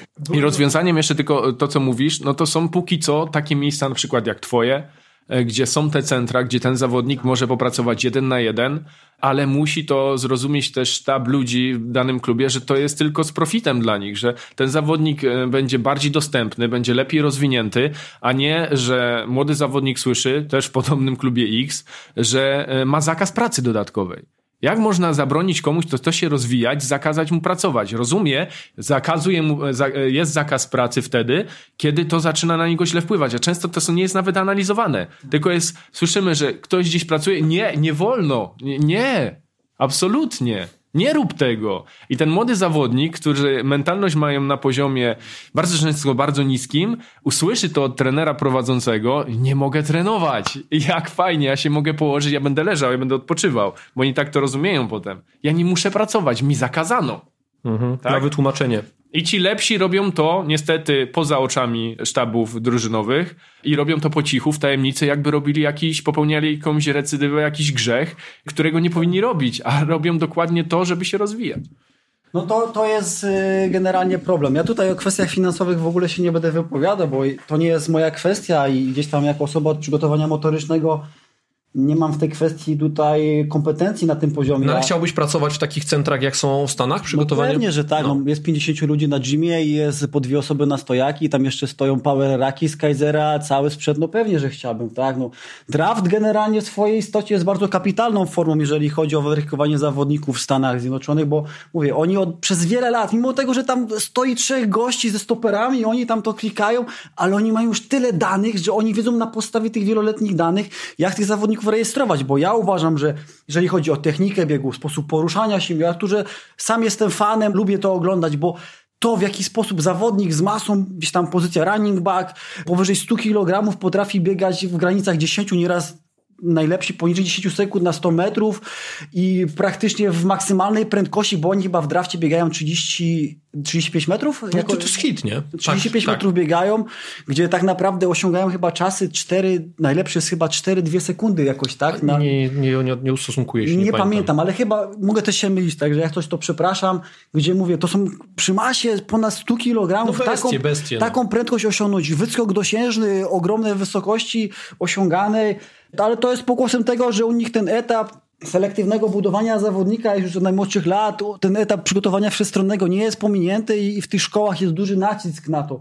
U nas y, teraz jest moda, moda też, że, że po prostu od dużo młodszych lat już zaczynamy te wczesne specjalizacje. Z jednej strony my też, my też, no osoby, które załóżmy są zaraz bezpośrednio po studiach, też się nie oszukujmy, nie od razu dostają pracę w klubach y, na poziomie seniorskim za duże pieniążki, zaczynają swoją pracę jako E, młodzi trenerzy pracują z dzieciakami i też nieraz presja z osób z zewnątrz, że musi być wynik, to dziecko musi osiągnąć, jest zostaje pominięty etap tego przygotowania wszechstronnego, przechodzimy etap przygotowania specjalistycznego i tak naprawdę na poziomie już teraz to też są proszę sobie tylko zajrzeć, jak generalnie wyglądają polskie grupy młodzieżowe, że, że tak naprawdę one nie są znowu aż tak złe. My na tych poziomie no dobra, ale... Powiedzmy, wiesz... osiągamy wyniki, dochodzi wiek seniorski i nagle nie mamy tych zawodników. Takich zawodników było więcej, grup było więcej tak naprawdę i tak to wygląda. Przykład mój rocznik, gdzieś tam e, jest tych zawodników więcej. Proszę sobie spojrzeć, jak to wygląda na przykład zawodnik, który był wy, wy, wykonany, ten, wywołany tutaj objawieniem Mistrzostw Świata w moim wieku. Mhm. Nie będę mówił, ile no, mam lat. No ale dobra, mówimy sobie, myślą przewodnią widzę tego, tej naszej rozmowy, zrobił się jakby cały system. Mówimy sobie o systemie. Nie? Ja poruszyłem pytanie mm, związane z centrami przygotowania motorycznego z miejscami, gdzie można ćwiczyć, no i ich nie ma, nie? No to jak ta młodzież ma też, tak, tak. E, ma być dobrze ćwiczona, a to, to nie jest kosztowne. Ja, jak Michał mówił, chciałem mu się wtrącić, zrobię to teraz. Mieliśmy, Michale, wykład na stadionie GKS Katowice w ramach, przeczytam, przepraszam, GKS Tychy, e, w ramach konferencji Unlimited Sport, tak? Byliśmy na stadionie GKS Tychy, świetny stadion, no, ładne są stadiony piłkarskie, doinwestowane, ogromna podejrzewam inwestycja, nie wiem ile ona kosztowała i sobie tak myślę, wiem ile kosztuje sprzęt do podstawowego przygotowania motorycznego, czyli wspomniane jakieś pomosty ciężarowe przez Tak, ciebie Miłoszu, tak? tak, tak, Rolka trawy rozwinięta, kawałek Tak. jakiejś tam Tak. bieżni. To nie jest technologia NASA. To nie jest y, sprzęt, który kosztuje po 10-20 milionów, tak? Kluby crossfitowe, które de facto mają wszystko, co potrzebne jest do dźwigania ciężarów, do gimnastyki podstawowych um, jakichś tam elementów wytrzymałości beztlenowej, są robione często za 200, 300, 400 tysięcy, tak? I teraz, jak, jakie to są pieniądze tego kupienia tego podstawowego żelastwa przy takiej inwestycji, jaką jest stadion, stadion GKS Tychy, a w tym stadionie czegoś takiego nie ma. W tym stadionie w czasie tej konferencji Unlimited Sport byłem wykładowcą i sobie tak stoję tam, patrzę i poza tą e, konferencją nic się nie działo. Tam powinni po murawie biegać e, e, młodzi zawodnicy, siłownia powinna być pełnia, pełna ludzi, a to wszystko tam nie żyło. Ten cały obiekt nie żył, był niewyposażony odpowiednio pod kątem przygotowania motorycznego. Były trybuny, była trawa. To I jest- to jest dla piłkarzy. No to jak ten piłkarz ma mieć przygotowanie motoryczne, jego nawet nie ma na tym stadionie miejsca, gdzie ma to przygotowanie motoryczne Kwestia, realizować. kwestia, ja tylko tutaj pozwolę się jeszcze tylko dodnieść, zaraz oddaję głos Michałowi, zagospodarowania przestrzeni i użytkowania tej przestrzeni. No jeżeli budujemy taki stadion, no to yy, ja tam nie wiem, czy akurat czy w Tychach jest siłownia, czy nie, przypuszczam, że prawdopodobnie jakaś jest. Kwestia, jak my tą siłownię, jaką przestrzeń, w jaki sposób ją zagospodarujemy, co my tam damy, czy damy tam jakieś trenażery typu pod trening, nie? pod trening kulturystyczny i milion orbitreków, czy jednak poświęcimy ten czas i damy ewentualnie osobom kompetentnym, żeby jakąś tą przestrzeń w miarę tutaj em, logicznie zagospodarować. I to jest bardzo ważne, bo rzeczywiście jest ten problem, nie są to koszta, mówiąc tutaj z punktu pryzmatu poziomu mistrzowskiego, aż tak duże, żeby jednak tych, tych stanowisk było dużo. To są takie koszty, że każdy z tych zawodników, który gra w tej pierwszej lidze czy w ekstraklasie, to sobie tak, tak wypadnie mu z kieszeni i sobie to zrobi. Samemu w domu, nie? Mówię, ja, ja akurat tutaj w tych kwestiach logistycznych się nie będę odzywał, bo to nie jest w moich kompetencjach, ale rzeczywiście jest tego ubytek. e, Ale i tak mimo wszystko jestem w stanie stwierdzić, że zauważam ten trend poprawkowy. Mówię tutaj, ja akurat też wiem, e, jak to wygląda w innych klubach, jak to wyglądało i tak naprawdę mimo wszystko wszystko małymi krokami zmierza ku, ku, ku znacznej poprawie. Ja też tak przypuszczam w swojej osobie, że brak jakichkolwiek takich może powiedzmy to większych, odważniejszych decyzji w aspekcie tutaj budowania infrastruktury pod względem tutaj siły mięśniowej i tych ośrodków związanych z siłą mięśniową też wynika pokłosem z małej wiedzy, jaką Czyli jest tutaj zna, znajomość tutaj treningu siły mięśniowej, nie? Mhm. Tylko piłka, piłka, piłka, a jednak no już coraz więcej ludzi to się zmienia, ale, ale dalej jesteśmy na takim etapie, a nie, a nie innym. Mówię, jest wiele takich aspektów, Czyli jest można- jakaś tam obawa, że mogło być tak, że byłoby fajne centrum przygotowania motorycznego zlokalizowane na stadionie, a nie byłoby osób kompetentnych, które w bezpieczny sposób mogłyby te osoby przez to Ja prowadzić. tylko mówię o przygotowaniu motorycznym, tylko to, co my możemy Jasne. tak tutaj mówię. Ja tam nie wiem, jak tam dalej, ale to się poprawia. Ja jestem zdania, że to się poprawia, coraz więcej już tych nowych e, obiektów klubowych ma. Mówię, ja akurat mogę też jeszcze tutaj e, podsumowując to wszystko.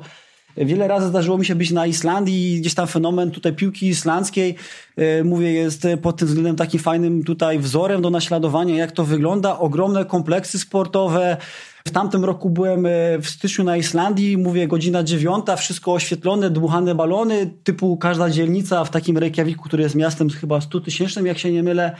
Każda dzielnica swój obiekt treningowy, dmuchany namiot, koło tego 3-4 boiska treningowe z sztuczną nawierzchnią, obok tego gym, basen, e, do tego wiecie, jako że tam e, ta woda geotermalna jest dość bardzo mocno tutaj wykorzystywana w różnego rodzaju procesach, sauny, tego typu rodzaje, woda taka, z taką, taką temperaturą, to u nich funkcjonuje. Oni po prostu bardzo ładnie do tego podeszli i mimo tego, że, że jest to kraj o małym zaludnieniu, to tak naprawdę te wyniki się u nich pojawiają. No i to też jest tego pokłosem, bo to jest tego pokłosem. Bazy, jakie mamy treningowe, budowanie, tak? Gdzie tego mamy nie tylko wybudować stadion na tylko jednak te bazy zapewnić zawodnikom. To też jest w tym przypadku takim aspektem kluczowym, żeby jednak ta młodzież miała gdzie trenować i się rozwijać. No, fajnie jak przyjdzie na mecz 15-20 tysięcy ludzi, ale musimy też pamiętać, że ta baza musi w swojej tutaj istocie zawierać też t- To jednak... nie tylko trawa, to nie tylko trybuny. Tak, to też są również te obiekty dla nas, tak? Dla nas, e, dla zawodników, żebyśmy my mogli to implikować i już oddaję, bo się rozgadałem. Nie, Przepraszam. Michale, to je brakuje? To obiektów sportowych takich? Myślę, że tak, że jest deficyt e, pod kątem tego, że szczególnie w większej ilości osób nie jesteśmy w stanie zrealizować racjonalnego treningu. Tutaj odnosząc się jeszcze do Miłosza, trzeba dodać, że na Islandii to właśnie był projekt odgórny, systemowy, e, tworzenia boisk pod dachem e, w każdej miejscowości, co pokazuje właśnie jak ten system powinien wpływać na coraz niższe szczeble, jeżeli chodzi o, o społeczeństwo. A co do GKS-u, jak mówisz, no, nie mogę pewnie wszystkiego tu teraz powiedzieć, w tym wszystkim, e, co pewnie jakieś informacje posiadamy. Wiem, że tam była też korekta budżetowa, bo, bo gdzieś ktoś się przeliczył z tym, że, żeby, żeby e, ten stadion postawić, ale sam fakt właśnie, że nie ma właściwych, to co też mi już powiedział, kompetentnych osób gdzieś zaproszonych do tego, żeby e, takie miejsce do końca stworzyć pod kątem, tylko mówimy oczywiście przygotowania motorycznego, bo, bo o tym rozmawiamy, więc no pewnie znowu mówimy o tych niedociągłościach systemowych, które niestety nie pomagają, a, a przeszkadzają. Podsumowując sobie naszą rozmowę, mamy takie aspekty. Ja sobie próbowałem zapamiętać wszystko to, co mówicie, i teraz y, co jest ważne. Pierwsza rzecz, w przygotowaniu motorycznym mamy dwie składowe: zapobieganie kontuzjom i poprawa wyniku sportowego, i potem jest przygotowanie motoryczne. Tak? Czyli jest potrzebne, bo realizuje te dwa założenia. Siła mięśniowa. Piłkarzy nie bójcie się jej. Tak, Miłoszu? Tak, nie bójcie się jej. E, wytrzymałość beztlenowa, czyli nie biegajcie tylko tlego tlenu, tylko budujcie tą wytrzymałość tlenową. To jest e, druga rzecz. Trzecia rzecz, trzeba zmienić trochę ten system, nie? czyli ktoś musi po prostu przyjąć, że realizuje jakiś plan, nie bać się realizować tego planu, przychodzi do klubu, to ma realizować e, coś, co jest zgodne z jakimiś ogólnymi założeniami przygotowania motorycznego, a nie tylko cisnąć na trzy Mieć punkty. Mieć swój pomysł na to, nie? Mieć swój pomysł na to po prostu co jeszcze byśmy musieli tak powiedzieć, żeby podsumować w tej rozmowie? No bo chciałbym, żeby ktoś jak przysłucha tą rozmowę pomyślał, no dobra, no chłopaki mądrze mówią, zrobili, wysunęli jakieś argumenty, które mają obronić te tezy, które powiedzieli, yy, jest okej, okay, nie?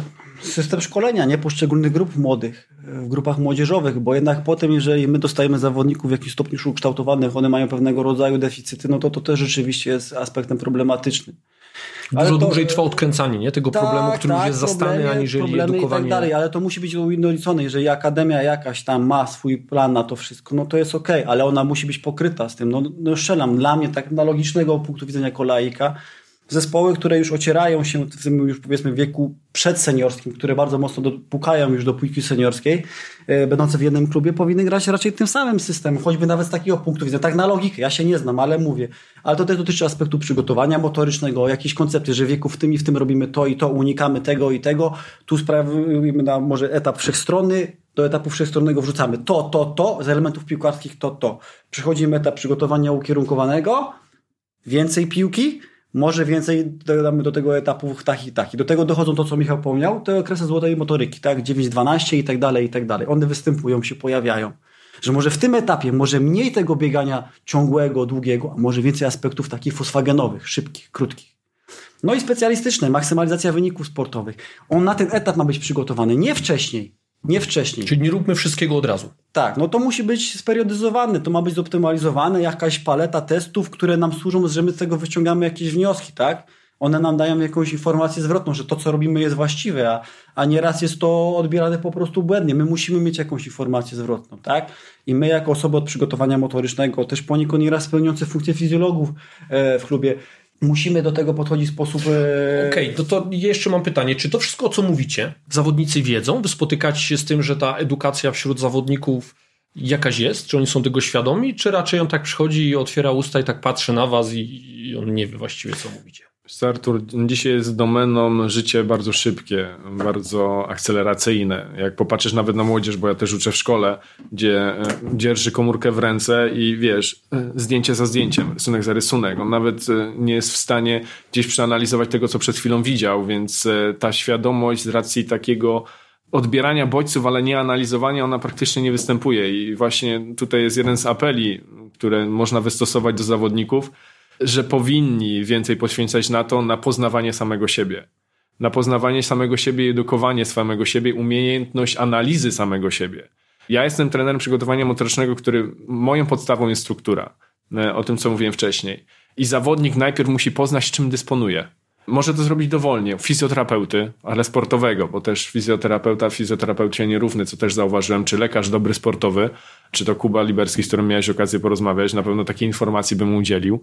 Jak wygląda jego ciało, jak wygląda jego biodro, jak wygląda jego kręgosłup, jak, gdzie ma problemy z przykurczami, a, e, gdzie ma problem z e, najsłabszym e, ogniwem w swoim łańcuchu kinematycznym. Po prostu gdzie ma problem, na co powinien zwrócić uwagę i na tej bazie budować siebie na nowo. Tej wiedzy nie ma nie ma przygotowania wszechstronnego zawodnika, nie robi tego szkoła, no to musi zrobić on sam. Bo często, tak jak powiedzieliśmy, nie wiadomo na kogo trafisz, nie ma systemu, więc nie trafisz w jakiś system, że tym razem e, uczymy się dobrego przewrotu w przód, tym razem stoimy na rękach, uczymy się prawidłowego podciągania na drążku od zwisła aktywnego negatywu, dopiero potem wchodzimy w inne, e, w inne rzeczy. Nie ma tego usystematyzowanego i on musi sam to pojąć. Więc apel do takiego zawodnika, naucz się siebie, zobacz co z tobą jest nie tak, jakie masz dobre, złe strony, przygotuj się wszechstronnie, do tego trzeba by było też na, nawiązać, że łatwo sobie ułożyć trening naprawdę bez oporu e, zewnętrznego, z oporem własnego ciała, bazujących na wzorcach ruchowych, bazujących na koordynacyjnych zdolnościach motorycznych i na stabilizacji. Bo bardzo często, co też zauważyłem u piłkarzy, bardzo dużo już zyskują, gdzie właśnie zwiększa się ich możliwość pracy beztlenowej przez stabilizację, bo mięśnie obwodowe Ergonomia nie muszą pracy. robić tak, tego, co mięśnie wewnętrzne. Nie muszą zajmować się pracą mięśni głębokich, mogą większą eksplozywność wykorzystać w postaci pracy e, specjalistycznej. Więc jeszcze raz, apel, tak, apel do tego, żeby poznać samego siebie i muszą to robić indywidualnie. Nikt tego nie zrobi za nich, nikt im w tym najczęściej nie pomoże.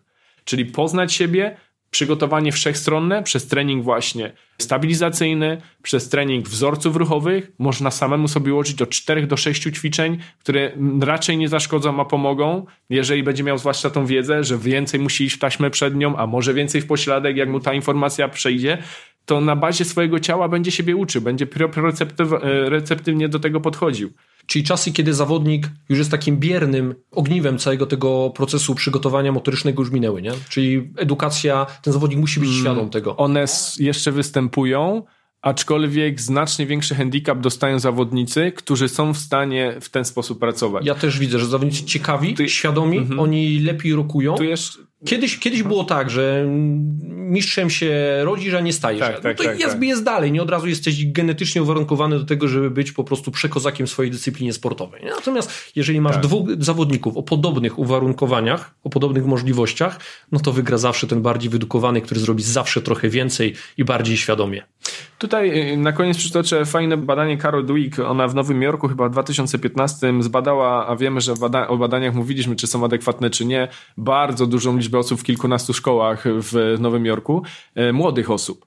I y, zauważyła bardzo ważną tendencję. Osoby, które zostały gratyfikowane po dobrym teście w postaci, że chwalono ich zdolności i wiedzę, znacznie gorzej potem radziły sobie z kolejnymi testami lub nawet nie podejmowały kolejnych testów z obawy przed utratą tego, co zyskały takiego małego prestiżu od tych osób, które chwaliło się za ciężką pracę i wysiłek, który wkładają w osiągnięciu tego wyniku. I te osoby częściej podejmowały kolejny e, wysiłek w postaci testu i łatwiej e, angażowały się nawet po porażce, no bo nie traciły tego, co dostały w nagrodę od razu. I dzisiaj taka młodzież właśnie jest jeżeli my wrócimy do tego systemu, że trzeba popracować, że praca i wysiłek jest wartością dodaną, jeżeli ten zawodnik, według mnie oczywiście, według mojego apelu, jest w stanie popracować tak, jak powiedziałem wcześniej, przygotowując się do tej poważnej piłki, ma dużo większe szanse do tego, że się obroni. Dużo większe szanse, że się obroni. Ja tylko się odniosę, w zupełności się z tym zgodzę i to jest też pokłosem tego rozumienia tego, co robimy tak naprawdę i w jaki sposób to dociera do nas. Dlatego to też jest i też apel do nas jako trenerów i do samych zawodników, współpraca, rozmawianie ze sobą nie tylko od A do Z wykonuje po prostu, co w sportach walki jest bardzo częstym aspektem i poniekąd to jest dobre, to jest dobre w sportach walki, jest to sport indywidualny, ale ci zawodnicy już, którzy są na wyższym poziomie są już dużo bardziej inteligentni, zaznajomieni z pewnymi rodzaju tutaj aspektami, metodami treningu i to siły, jak i zarówno tych funkcji krążeniowo-oddechowych. Ja mówię, taki najlepszy przykład e, podam tylko Mamy zawodników, biegają e, fotokomórki, test prędkości biegowej na 30 metrów. Fotokomórka jest ustawiona na 5 i 30 metrze. Dwóch tych samych zawodników osiąga ten sam czas na 30 metrze. Jeden na 5 sekund jest szybszy, drugi dopiero po 5 sekundach rozpędza. I teraz świadczy, czy mamy robić takie same środki treningowe? No nie. Ten pierwszy, który prawdopodobnie jest tym szybszym zawodnikiem na 5 metrach, potem wytrąca, ma bardzo pewnie duży przejaw siły eksplozywnej fosfagenu. Ten drugi prawdopodobnie musi bardziej popracować nad pojemnością fosfagenową. Zupełnie inne środki. Tu rezystory może, a tu może jakieś dłuższe wybiegnięcia. Dlatego to jest zrozumienie tego, żeby zawodnika przeświadczyć o tym. On musi wiedzieć, co ma złe, jaki jest wysoki, co ma złe. Jeżeli ma problem, tak jak tutaj Michał mówi, z grupą kuszowo-goleniową, dysfunkcję, różnego rodzaju. No nikt nie rodzi się od razu alfą i omegą i nie jest idealny. Proces. Proces. To jest cały złożony proces. To jest sztab ludzi. Jeżeli tego nie ma, większość ludzi tego nie ma. Bądźmy sobie szczerzy wprost. To uczenie, rozmawianie się. Jeżeli chcę jakoś, w jakikolwiek sposób zaistnieć w tym, ja muszę się edukować. Muszę się edukować. I to jest taki mój... Bez względu, czy jestem trenerem, czy zawodnikiem. Tak, tak. To jest taki mój taki Bo ilu apel. trenerów trafi na Miłosza? Znaczy ilu zawodników trafi na Miłosza? A... Pomimo, że z naszej trójki najmniej wie, prawda? Bo Tak. to już po sobie już powiedział. że, że te 98% na niego nie trafi i on to podpowie, a tamta 98% procentowo musi przynajmniej jakaś część edukować siebie sama i już będzie większy efekt. Zgadza się. No, chciałem być bardziej w tym wszystkim dzisiaj krytyczny, bo, bo niektórzy zarzucają mi, że ja się w ogóle lubuję w krytykowaniu piłki nożnej, ale myślę, że trochę nie tylko krytykuję, tylko mówię dlaczego i pokazuję jakieś rozwiązania. Rozmawiając z wami e, jestem pełen e, nadziei, bo, bo jeżeli wy jesteście w piłce nożnej, jeżeli jest jeszcze kilka osób takich jak wy, a myślę, że, że na pewno jest dużo więcej niż kilka, to zmierza to w dobrą stronę. Zresztą sami powiedzieliście, że raczej zmierza to w dobrą stronę, co mnie cieszy. Mogę tylko podkreślić, że wszyscy zmierzamy jakby do, w jednym kierunku. Nie musimy o tym pamiętać i jakby nie walczyć w tym środowisku ze sobą, tylko tworzyć właśnie jakieś myśli, które realizujemy wspólnie. Nie? Praca zespołowa, w ogóle w tym sporcie praca zespołowa, ludzie o tym zapominają. Nawet jak jest sport indywidualny, to jest praca zespołowa całej tego sztabu ludzi, całego tego sztabu, który z nimi pracuje, fizjoterapeuty, lekarza, trenera, trenera głównego, przygotowania motorycznego, to jest zawsze team. Budujcie teamy. Ja to mówiłem, rozmawiając z Kubą Liberskim odnośnie budowania teamu, trener, lekarz, y, fizjoterapeuta w procesie leczenia, w procesie treningowym jest dokładnie, dokładnie to samo.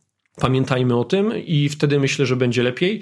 Ja już na pewno troszeczkę z, będę łagodniejszy w tych wypowiedziach odnośnie y, piłkarzy nożnych i całej tej piłki nożnej, bo przekonaliście mnie dzisiaj, nie? Przekonaliście mnie dzisiaj, że w tej piłce nożnej, Czyli możemy liczyć na twoją obecność w świecie piłki nożnej. jasne, ja, ja, Pomimo, ja będę... że Miłosz ma tak słabą wiedzę, jak mówi, patrz, Tak, dał no- się przedstawić. Jasne, ja, ja może jeszcze powiem tak. Piłkarze, piłkarze nożni, jeżeli słuchacie tego podcastu, to sprawa nie jest beznadziejna. Możecie zawsze trafić na, na fajnych trenerów, korzystać z ich, e, z ich umiejętności, możecie pracować z nimi grupowo, jeżeli macie ich w klubie, bądź indywidualnie. Aha, pamiętajcie też e, zawodnicy, wy, wy też macie wpływ na decyzję zarządu, nie? No przecież wy jesteście masą ludzi, którzy grają. No i teraz, jak wy powiecie, że chcecie tego przygotowania motorycznego, że jest to dla was ważne i trochę w to środowisko wejdziecie, pojedziecie na kilka konferencji, gdzie występuje Miłosz czy, e, czy Michał, no to przekonacie ten zarząd, no bo to jest, e, w was jest też siła, więc nie bądźcie bierni, nie przychodźcie tylko na trening, nie przebierajcie się, nie realizujcie planu, tylko starajcie się mieć wpływ. Pamiętajcie, możecie też realizować plan indywidualnie. Akurat Robert Skibiński powiedział o tym, że też pracował wielokrotnie w swojej karierze indywidualnie z trenerami przygotowania motorycznego i myślę, że warto. Panowie, czy jeszcze jest coś, o czym dzisiaj nie porozmawialiśmy? No pewnie, masa tematów, ale czy może chcielibyście coś dodać tak jednym zdaniem, żeby spuentować? Ja wyjdę od tego, co jest moją taką podstawą, czyli empiryzm. Drogi zawodniku, jeżeli masz e, wątpliwości, obserwuj tych, których e, efekty pracy są widoczne. Jedno e, z zagadnień może być takim, jak obserwacja zawodników, którzy długo w tym futbolu na przykład e, są, istnieją. Mają e, już sporo lat na karku, a jednak cały czas egzystują. Jak oni to robią? Co oni o tym mówią? Trzech napastników, ja byłem dziewiątką zawsze, e, przynajmniej starałem się tam grać. Trzech zawodników takich jak na przykład Claudio Pizarro, najstarszych, Zlatan Ibrahimowicz, którzy ciągle grają, czy Aric Aduric, to mają w sumie 117 lat. A oni ciągle są w tej piłce zawodowej, to są powyżej 38 roku życia. Obserwujcie ich, dlaczego tak robią, jak pracują. Fantastyczne rzeczy można się od nich dowiedzieć i przynajmniej w jakiś sposób kopiować to do swojej rzeczywistości. Obserwujcie i reagujcie. To jest chyba najważniejsze. Ronaldo jest talentem, ale też słynie z tego, że jest danym pracy. Ja tutaj w swojej osobie Skromny, jak już wiemy. e, nie wiem co odpowiedzieć. Po prostu powiedz, co chciałeś powiedzieć. E, tak, tak, powiem i generalnie zakończę może moją tutaj myśl. Nie mówię, nie bójmy się współpracujmy, rozmawiajmy, bądźmy krytyczni wobec siebie. To jest najważniejsze, krytycy wobec siebie tak naprawdę. Jeżeli ja widzę jakieś deficyty swojej osobie, to też muszę je poprawiać i zmierzać ku temu, żeby tutaj na szerokim spektrum, w tym przypadku motorycznym, być osobą lepszą i widzieć pewnego rodzaju deficyty i ku temu dążyć, żeby to poprawiać. I, I mówię, tutaj z jednej strony apel do nas, jako do trenerów przygotowania motorycznego, nie bójmy się zamykać na, na tylko jednego rodzaju schematy, które w naszej ocenie są, są, są lepsze konsultujmy to, rozmawiajmy. Tak jak tutaj żeśmy wspomniali, e, rozmowa z profesorem Fickiem, rozmowa choćby z tobą, z Artur, Arturze, z tobą, Michale, dużo daje. Tak dzisiejsza rozmowa też jakąś wiązkę tutaj, impuls optymizmu tutaj wkradła, przynajmniej w moim odczuciu, w moje serce i, i myślę, że też serce słuchaczy, że jednak będzie, będzie i jest lepiej.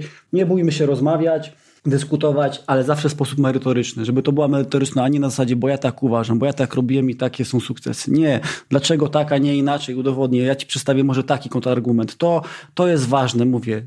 Tak, ile jest szkół treningu siły mięśniowej, tyle jest szkół z przygotowania motorycznego w piłce nożnej. Jakby na nią szeroko nie patrzeć. I, I my musimy do tego podejść z jednej strony ze skromnością, uczciwością i taką naprawdę wzajemnym zaufaniem, że to, co my robimy, jest ważne. Jeżeli tej współpracy nie będzie w tym sztabie, to niestety w moim odczuciu musimy z pewnych aspektów zrezygnować. Jeżeli nie ma nic porozumienia, kończymy współpracę, szukamy dalej swoich szans w piłce nożnej i tyle. Czyli zmiany zaczynajmy od siebie. Od siebie, tak jest. Jak są słowa krytyki, to nie antagonizujmy się od razu z tą tak. osobą, która krytykuje. Rozwijajmy się, zmiany zaczynajmy od siebie i wtedy będzie dobrze. Panowie, dziękuję Wam za poświęcony czas. Dziękuję Miłoszu. Dzięki, dzięki. Dziękuję Michale. Dzięki serdecznie. No, dziękuję Wam za wysłuchanie tego podcastu i do usłyszenia następnym razem. Trzymajcie się, cześć.